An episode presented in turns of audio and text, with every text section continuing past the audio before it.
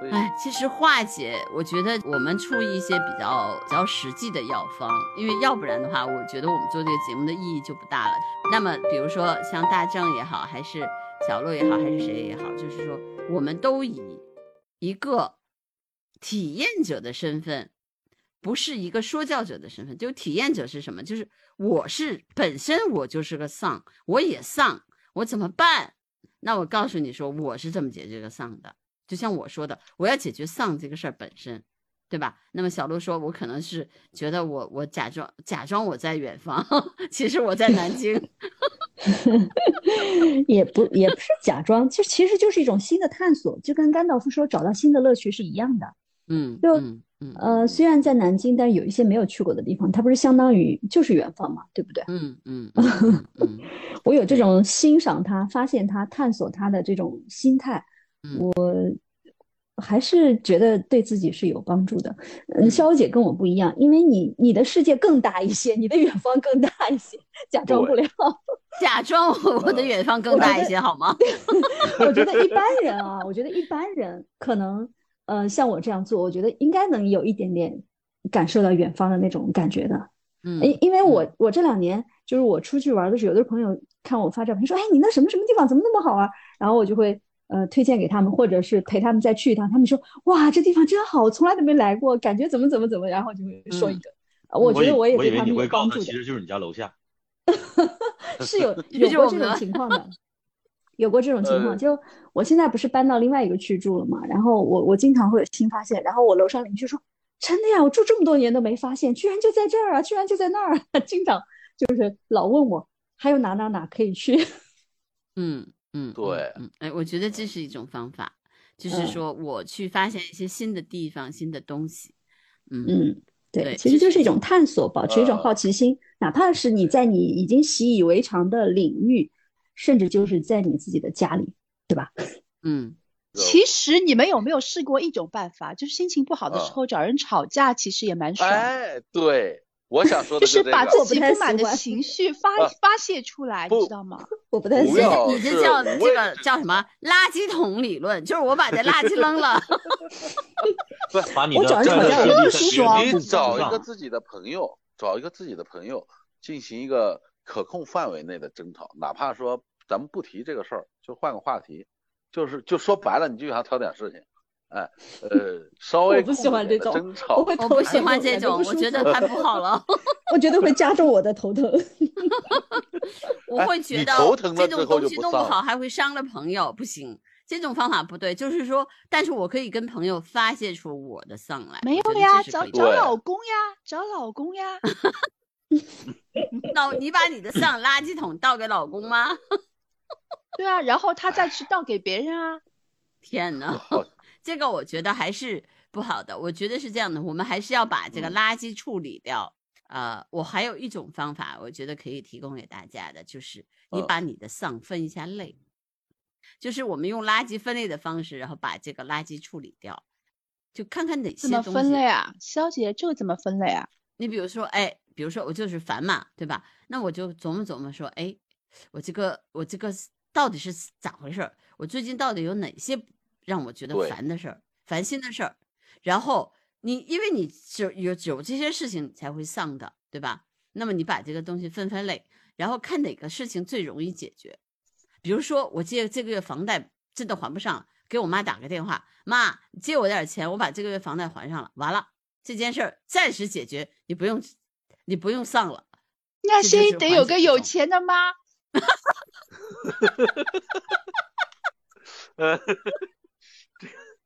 呃，呃，这个不管怎么着吧姐说的还是有道理。嗯第一个是我们说了找一个就是新鲜的事儿啊，或者发现身边的美好啊，怎么样？第二个还是要呃找一个或者几个可以倾诉的朋友，呃不一定非得吵架啊，但是倾诉是必须得要的。嗯，要合适的倾诉对象。对，比如说你是工作上的事儿不舒服，就就一直憋在心里面了。之前本来是正常解决的，后来因为咱们疫情这个情况，呃，然后解决不了了。你可以找你的最好的同事啊，或者说跟你关系比较好的这种这种领导啊进行倾诉啊，甚至说呃抱怨几句也行。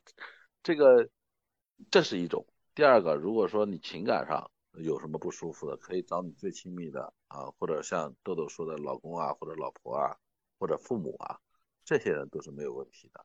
呃，倾诉里面可能有一些小摩擦，这个我觉得可以允许，但是至少你得有一个倾诉的对象，然后分门别类的这么倾诉。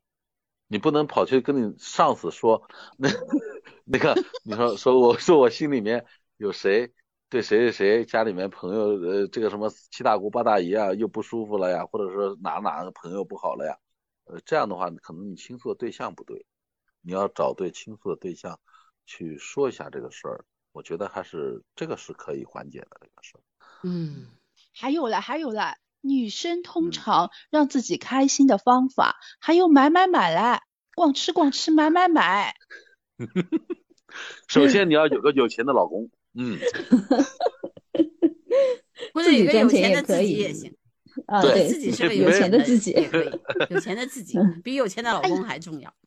哎，也不一定要买很贵的东西啊，就是出去逛吃逛吃，让自己开心，然后买点东西让自己开心一下嘛，对吧？给自己买件新衣服啊、小玩具啊、小包包啊什么的，对不对？首先你要能出去，开心。包治百病。我现在好像都不需要用包包治百治百病 了，病有有这个没有这个物质欲。望了。治百病的这个花费就大了，你知道吗？这个大到几十万，小到对吧，都有的哎。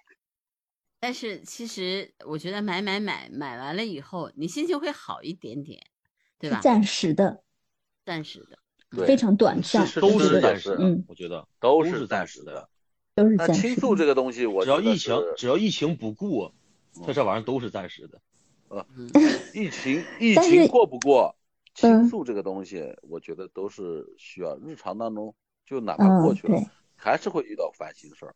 呃，嗯我觉得倾诉可能是一个最好的一个方法，因为你们知道我我为什么觉得买买买比较暂时吗？因为有的时候可能会造成冲嗯动购物之后呢，本来疫情大家的有一些丧，可能就是因为经济压力，对吧？因为收入问题，你买买买缓解了一下，你可能又会后悔不该花这个钱。然后我再退退退啊，我再退退退啊。好家 伙，万一拆封了使用了呢，退不了呢，对不对？七天无理由退货，现实一点再说。先让我开心一把，然后我再退退退。嗯嗯真的，你看，就是我有一个朋友啊，他特别丧的原因，就是因为他是他本来是个口红的进口口红的经销商，特以前特别火。嗯然后呢，他就是他，你想那个口红基本上是女孩子，就每个女孩子，我觉得至少有三十支买买买红，对吧？至少有对，三十支口红抽屉的，，一抽屉都嗯不算事儿，每天都嗯都用。现在他说，你知道吗？从口罩代替口红之后，我就完了。哎，有有道理，有道理。但是真的有真爱粉，每天在家里面还要换三种颜三种颜色以上的口红，你知道吗？我见过这种人。对，但是但是大大趋势还是说说，像我这种懒人，就是哎，那个口罩一戴，什么都可以不用涂了，就是口罩以内你们看不到的地方，就什么都不用管了。对呀、而且很多人就是说嗯，就是基本上不用口红了，说润唇膏都比口红用的多，就是他就真的疯掉了。就是以前他是一个，就是你想这个做进口口红生意的人，应该是就是收入啊各方面都不错的嘛，然后而对且而且还能送我们口红，他觉得特别有成就感，在我们这些朋友嗯里面。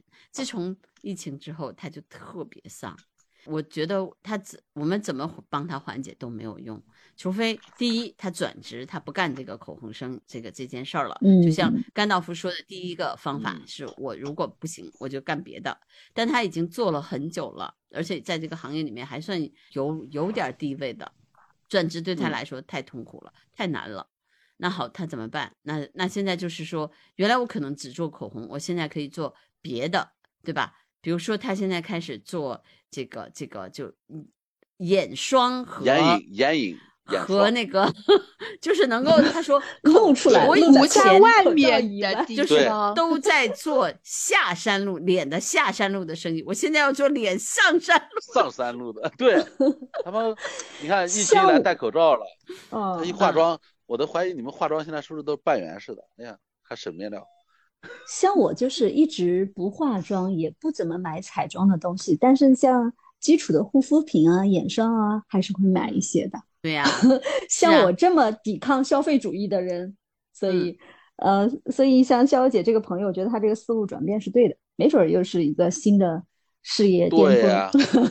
对吧？啊、嗯但是但是他跟我说，你知道吗？现在上山路的生意很难做，因为大家都在做这个生意，都不出 下山，对，那连着下半部的生意没人做了。我觉得很现实，就是，呃，因为女孩子嘛，我觉得就是她做的，她说就是所有的最好赚的生意，就是说女人的钱嘛，对吧？女人的钱袋子，但是现在女人的钱袋子就被捂得很紧了，因为嗯他可以去做小孩儿，她现在转转行去做小孩儿的生意。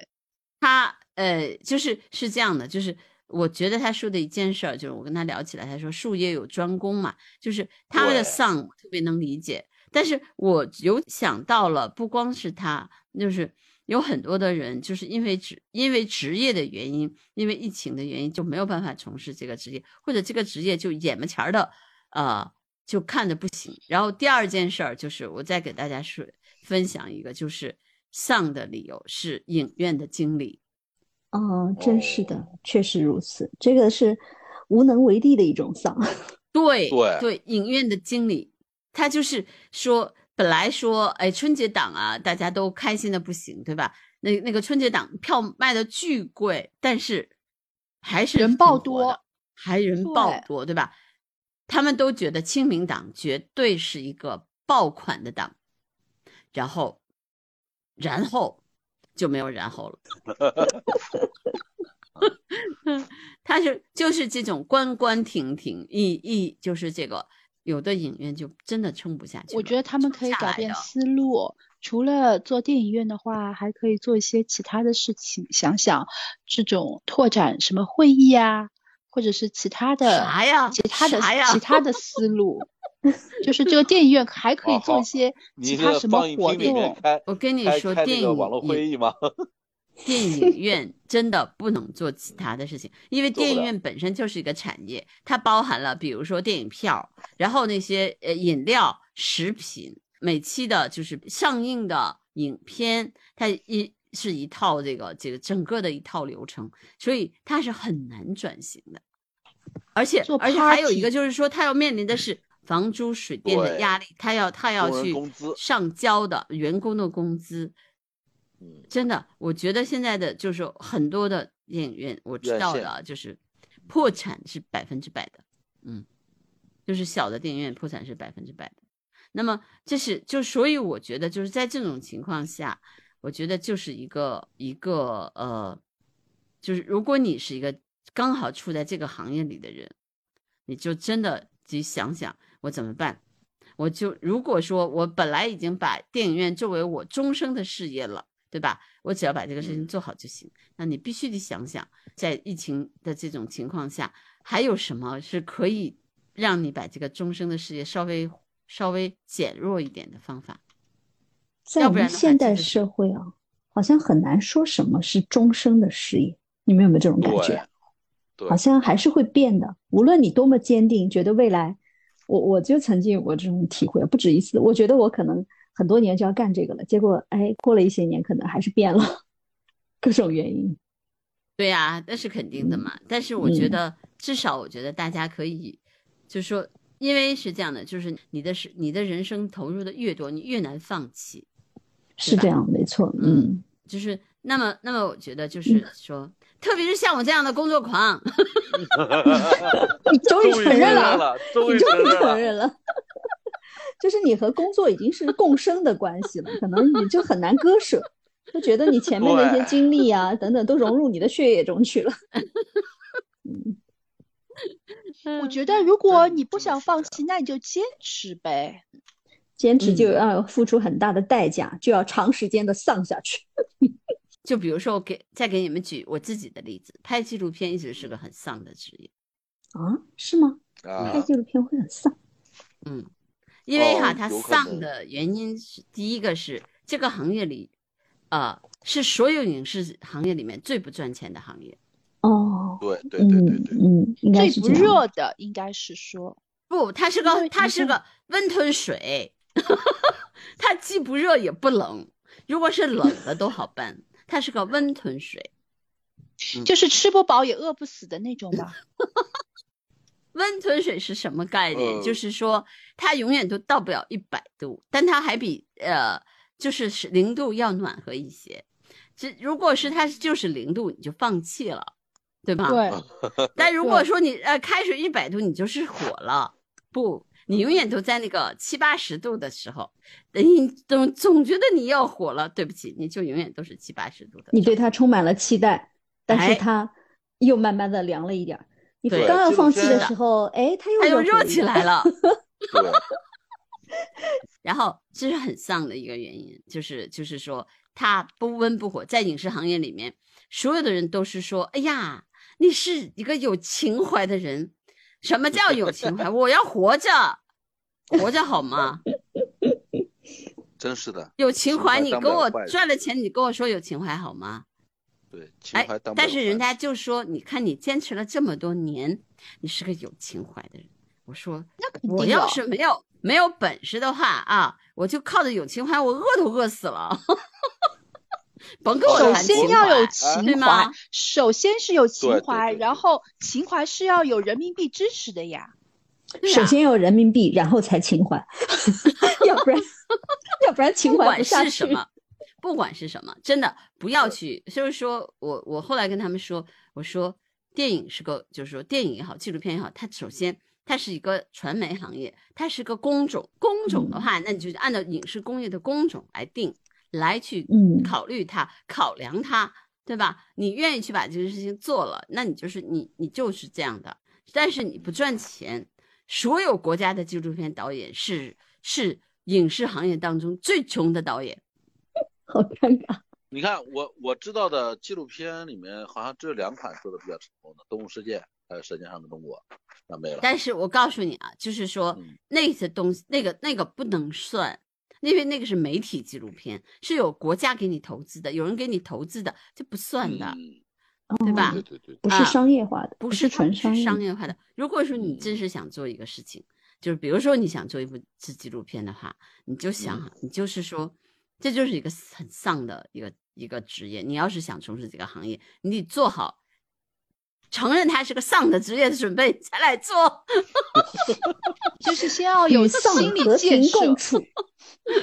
对，然后第三个丧的原因是什么呢？是因为你会经常遇到，呃，各上的事儿和人对，嗯就是你你，然后我就我说的那两个点就来了，就是无能为力、无可奈何嘛，对吧？当你拍摄的时候，你觉得你是个什么呃了不起的人，你觉得你好像拿了摄影机，你就很你好像哎，我就从事这事儿挺高尚的，拿放下摄影机，你就什么都不是。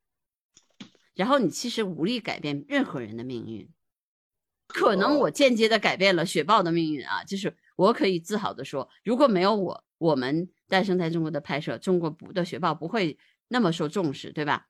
那么雪豹不会不会变成了呃一个呃旗舰性的物种，或者大家它是旗舰性的物物种，但是没有社会影响力没有那么大，对吧？这是我觉得我可以一辈子可以自豪的事情，但有什么用呢？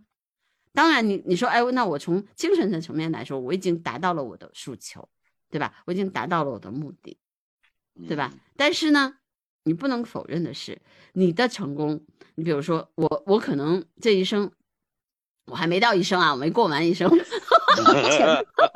那么至少在我在我从事这个行业的这个生涯当中，我做了一步，我觉得我以后也可以拿来，就是说一生的这样自豪的事情，就是我拍了《我们诞生在中国》，对吧？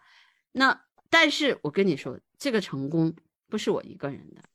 作为一个人来说，你可以说我一辈子可能在精神世界上都是自豪的，但是这个事情给你有多大的经济收益呢？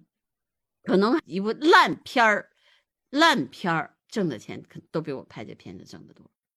而且还有一个就是说，比如说我去拍拍一个人的命运，我去记录他，然后在他他在我的摄影机面前痛哭流涕，然后我觉得我我尽其其可能就是安慰他，或者说或者说我我的采访的目的已经达到了，我 OK 了，然后他把所有的垃圾都扔给我了，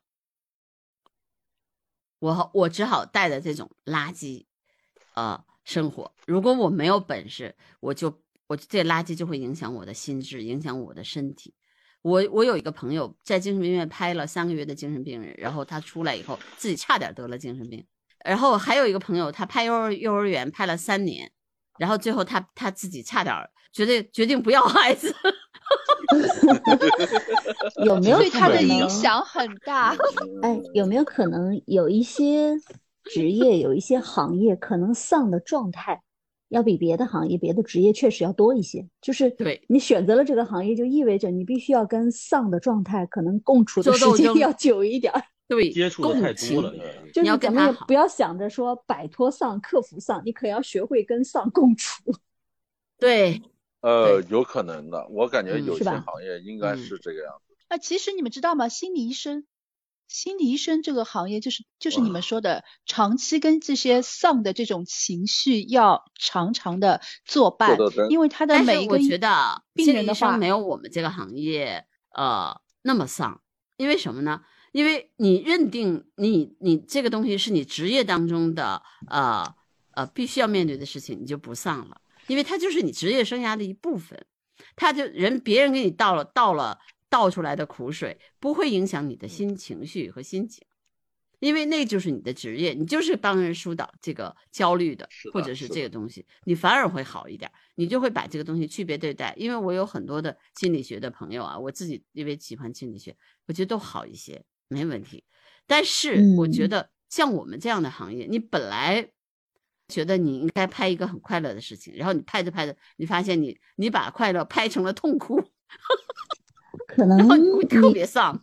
可能你们对这个对这些丧的情绪参与的时候，跟心理学家、心理医生参与的不一样心理医生可能他知道自己是旁观者，对，他本身就是专业的，他可嗯能心理建设啊，他的这个专业素养能够驾驭这种丧。对，这个丧对他来说是一个课题。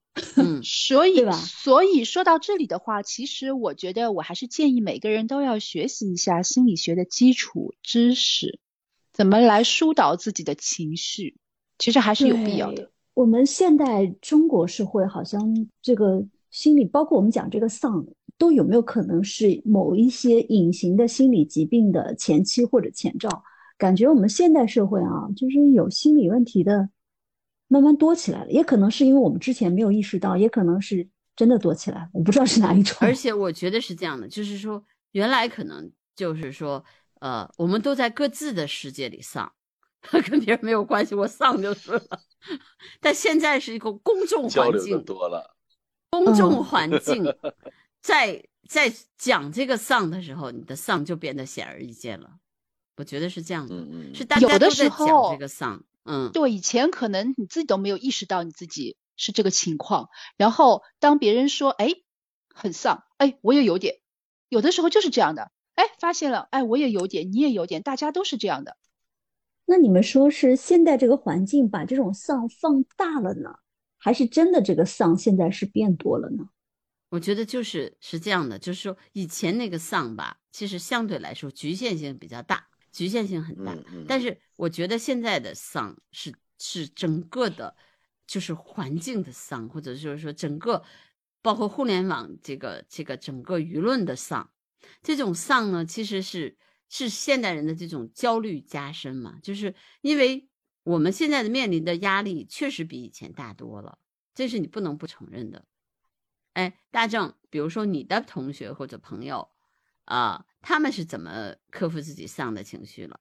我身边啊，嗯什么样都有，嗯有有喝酒的，嗯有打游戏的，嗯也有不当回事儿的。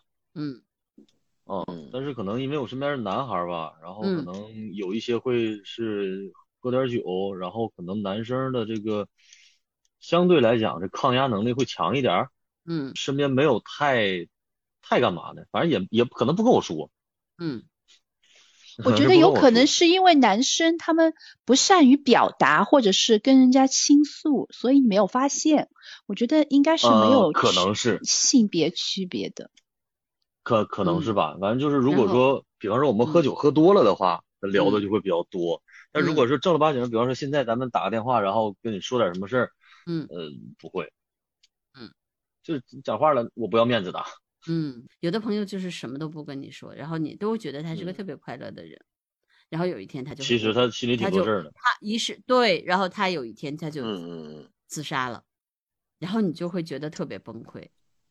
如果、嗯如果他哪怕就是自杀之前你知道他有问题，你都不会那么那么自责，对吧？嗯就是就是说，因为你你们是好朋友嘛，至至少他，但是因为你不知道，然后他突然就走了，然后而且是用这样的决绝的方式走的，你就特别接受不了。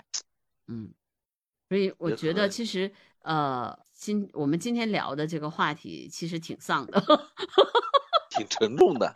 我觉得还是要多关心一下身边的朋友，有事儿嗯没事儿打个电话问候一下。然嗯后呢，就是如果你要丧了，就说出来。对对对对不要把它压嗯抑在心里面。嗯我觉得就是长期心里面如果藏着这个比较 emo 的情绪的话，对人的健康也没有很大的好处。我觉得要适时的把它倒出来。哎，但，是还是还是需要去说的，对，去跟别人还有一个倾诉的，。我觉得这种丧是不是也是一种创造力的源泉呢？嗯，好像文艺工作者更容易丧，是吧？比如说，哎，你看那个文学家也好，还有画家也好，音乐家艺术家也好，对吧？包括我诗觉得很多很多演员，他们都挺丧的，但是他们在对创造角色的时候，都能创造出特别让你呃，就是眼前一亮的角色，让你眼前一亮的作品，让你眼前一亮的纪录片。就是我觉得丧可能嗯反而也是一种创造力的动力。如果你很老是很快乐的话，你可能就想不到创造了，你就 享受快乐就行了。呃，所以所以古代的诗人好像那些抑郁而终的，反而都会留下哦传世作品，是吧？嗯，我的精神胜利法之一就是这个。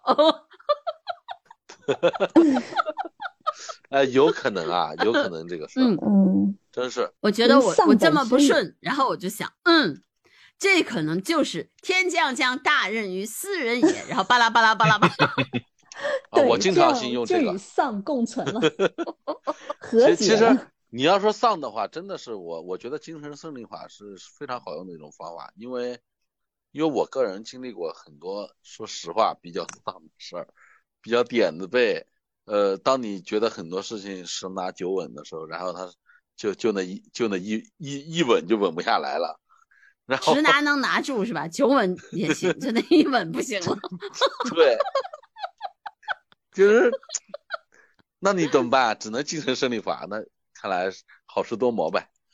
其实甘道夫肯定是有诀窍的，有秘籍的，因为他受过很多苦，然后奇奇怪怪的事情在他身上发生的很多，他现在还能那么开心，那么乐天，肯定是有秘籍的。甘道夫，你多说说，你你怎么办？你要是遇到丧的事情，你怎么办？呃，我我刚刚仔细的，大家在讲的时候，我仔细的想了一下，我当时是一个什么状态。有的时候我会这样放空自己，比如说这个事儿，我要做这个事儿了之前，我是想的特别多，然后做的也比较深入，呃，但是最后没有做成，就是因为各种各样的因素吧。那个时候我就不敢再去往下想了，就没有办法去往下想，因为想的越多，执念越深。放空自己脑袋，呃，做一些无厘头的，甚至开心一点的事儿。即便我的内心很悲观，但是我也不想让身边的人，或者是不想让自己持续的陷在那种悲观的情绪里面。脑袋里事儿少想点，笑一笑，然后就嗯过去了。好，这个方法也不错。还有一个方法 就是晒太阳，啊、在太阳底下啊、趴着晒晒自己，然后我觉得这个挺管用的。这个是不是有科学依据的？不是说北欧那些光照少的地方就是抑郁嗯或者是精神有呃有有一些不太舒服的人会比较多嘛？嗯，嗯像像嗯呃南方就会好一些，欧洲好像嗯是这样，说是有这种数据表明。嗯你们有没有觉得，就是随着年龄的增长，就更喜欢在明亮的地方？嗯大大正其实嗯九零后，我不知道他现在有没有，他可能现在还没有感受到，可能在哪都能待着。像我现在，我就会觉得哈，只要不是特别炎热，我就特别喜欢嗯在明亮一点的地方。我身边有个朋友特别有意思，他会嗯专门跑到某个地方来晒太阳。我们紫金嗯山这个脚下有一个，就美龄宫旁边有一个快餐店，这快餐嗯店呢是那个玻璃的，整个春秋冬三季，他经常时不时专程要赶过来晒太阳，嗯 因为它是玻璃房子嘛，然后光线特别好，外面呢都是呃绿绿树成荫，就是外面的这个绿色颜色也非常好，嗯、他就专门会跑过去晒太阳。他跟我是同龄人，我以前也没有觉得他那么喜欢户外，那么喜欢去太阳，他现在动不动问我要不要去哪哪儿晒太阳，哎，真的是专程为了晒太太阳而去。啊，我就跟你说，这个还真的有有有治疗效果。嗯我昨天就去了呃一个一个很风景很好的地方，然后我就是躺在一个湖边，然后我把我的地垫铺上，然后我就晒我的后背，然后我就觉得我的丧被晒出去了很多。很温暖。有没有注意到这两年大家出远门比较少，但是在城市里近郊去户外，呃，嗯扯开天幕或者搭个帐篷这种郊游的人特别多。一方面是因为不能出去，另外一方面可能大家真的越来越喜欢户外的阳光了。我跟你说，我那我今昨天去的地方，那个地嗯方，我觉得方圆也就一两百多吧，哈，就是那么大一嗯块儿的面积，然后有将近一百多顶帐篷，就那个 斜山坡上全是帐篷。然后呢，当然哦那些人也很聪明，就是说他们还留了一点玩的地方，但是帐篷很哦，大家都放了？椅子，完了坐在里面喝茶呀，然后放了那个充气垫，趴在上面晒太阳啊。我觉得嗯。其实、呃，就是觉得心里暖和了一些。嗯。我我就比如说咖啡店啊、饮品店啊，嗯。嗯，就是大家可以坐下来用餐或者喝东西的地方，嗯靠窗的位置啊，或者是嗯户外的那个位置啊，都特别嗯受欢迎。除非恶劣天嗯气算了啊，就正常好天气的情况下，这些座位总是早早被占满的。对的，我们有一次在我们就是紫金山脚下一个湖边的茶社里面，外面的座位要排队，里面的没有人坐。我们也想坐外面，然后我就在等，等前面有没有一桌人要走，结果一直都没有人走。结果我们知道 恳请店老板能不能在外面给我们加个座，随便给个小板凳都行，说就不想进去。对对，其实就是晒太阳，觉得可以推荐给就是呃，比如说比较丧的朋友们，就是呃，我觉得就像小鹿说的，我们内心要有明亮的地方，就是能够克服我们的丧，然后太阳是温暖的，可以温暖我们的内心，对吧？嗯，可以对缓解我们的情绪。嗯我觉得就是你晒太阳、接触自然，真的对心理有一种很好的疗效我是这么觉得，哪怕你不能去特别风景好的地方什么的，你看有的人他在阳台上养一盆小小的花草，都会有很强大的治愈力量。我我看到有很多人就是，呃，有一些不开心的时候，他就会，嗯、花花草草啊或者是晒晒太阳，他自己就阳光起来了。是的，对，是，嗯，但但是别去晒正午的太阳啊，还有我觉得不要把自己晒伤了。。我觉涂好防晒霜也挺好的，运动其实也挺好的，就是嗯大汗淋漓的那种。当你就是呃把自己呃跑步啊，或者是其他的一些剧烈的运动啊，让自己大汗淋漓的时候，把汗都挥洒出来的时候，我觉得其实整个人也挺爽的，有一种释放种了多巴胺。对。那也是另一种另类型的放空啊，放空自己。因为那运嗯动的时候，你不可能想太多的事情，就要么跑步，要么撸铁，要么打球，你的注意力也是被吸引住了。我觉得还是这属于另类型的一种放空自己，包括晒太阳也是，什么也不想，往那一躺，就晒着舒服就行了。然后晒着晒着还睡着了。嗯，大家，你觉得我们这个是不是也是精神胜利法的一种？肯定的，晒太阳特别有用。啊，啊，九零后也同意，九零后也同意是吧？对，晒太阳特别有用，就哪怕是哪怕是在家里，那个房卧室，然后床上有有有阳光，嗯，把把被叠好了之后往床上一趴，哎呀，可得劲儿。可得劲儿要可得劲儿了，可得劲儿要。么说呢，南北通透向阳面的房子贵呢。嗯，真的是，真的是。我我现在住在一个东西朝向的房子里，我感觉跟以前住南北朝向的房子差距真的好大。因为这个东西朝向，上午半天朝东的这一面是有阳光的，嗯，然后下午朝西那一面到夏季有一点西晒，然后又嗯特别晒了，跟以前在住南北向的房子感觉完全不一样。觉得家里有一点阴阴的，就会想出去。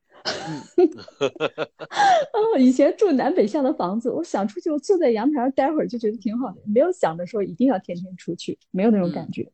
对，哎呀，反正我我觉啊，我们就已经聊了有一个半小时了，哎，这个话题怎么这么长啊？好快，好快！那我们我们今天希望从上开始，然后啊、讲到了很多的方法，最后就是希望我们以快乐结尾，好吧？嗯嗯从上开始，以快乐结束。嗯，好的，那我们下期节目见，下周见哦，拜拜。下周见。拜拜，再见。再见，拜拜。